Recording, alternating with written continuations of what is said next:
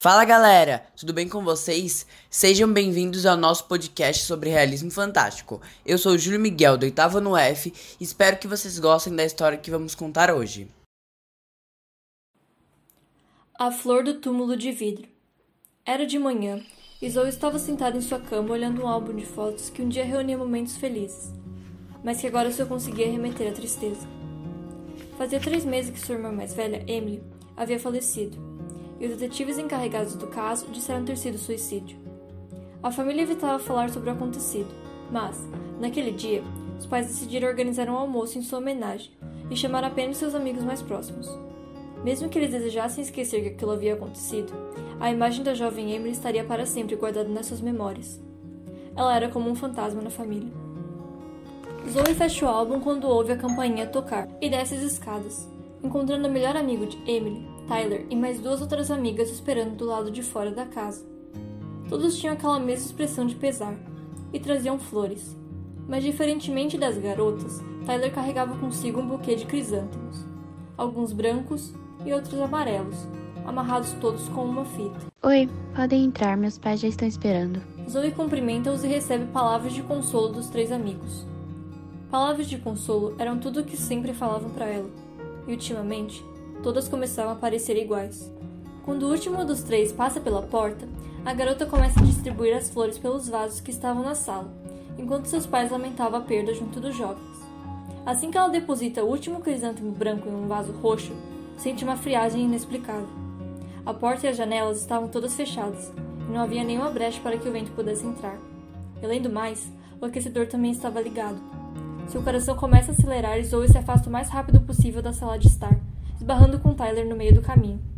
Ei, você tá bem? Ele pergunta com um olhar perdido. Acho que sim. Ela murmura e dirige seu olhar para Tyler. Ele sempre tinha aquele olhar distante, como se escondesse alguma coisa. O almoço está pronto. A voz da mãe traz fim aos pensamentos de Zoe e a garota se junta aos outros na mesa de jantar. Ela já estava mais calma e havia parado de suar. Por isso ninguém fez perguntas ou mostrou algum tipo de preocupação quando ela se sentou. Nenhum deles falava nada. Aquilo não era um daqueles almoços felizes em família. O pai então inicia uma reza em homenagem a Emily e os outros o acompanham. Mas logo após fechar os olhos, Zoe sente aquele mesmo calafrio, agora acompanhado de um cheiro perfumado de margaridas. O perfume preferido de Emily. Seu coração acelera novamente e ela abre bruscamente os olhos. Parecia impossível, mas o álbum de fotos estava na bancada juntamente com o crisanto. Seu coração agora disparava, e ela entra em pânico quando o retrato de Emily começa a se mexer na mesa da sala de estar.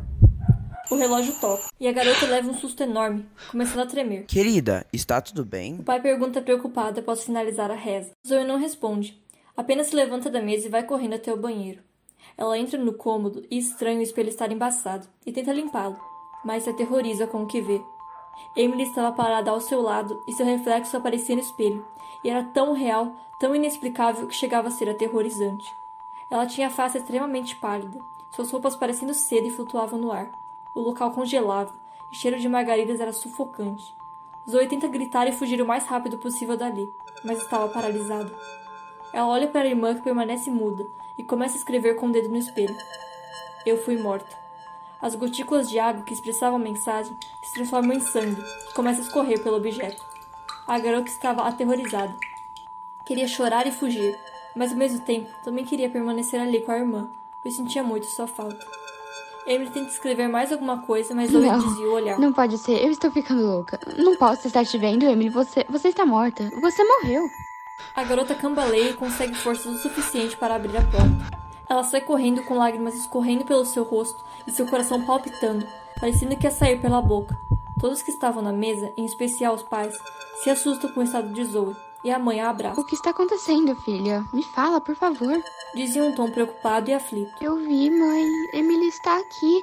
Ela estava no meu banheiro e o retrato dela se mexeu. E esse.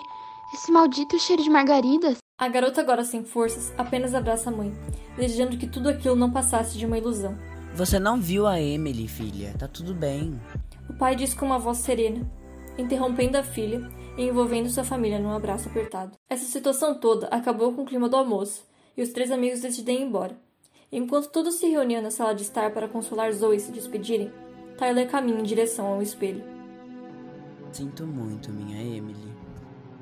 Esse podcast foi produzido por Ana Beatriz Yamashita, nono C, Maria Paula Costa Leal Torrico, nono E, Beatriz Calestine Pereira, oitavo F, Júlio Miguel Francato Ramalho da Silva, oitavo F e Gabriela Martins de Grandes, oitavo E.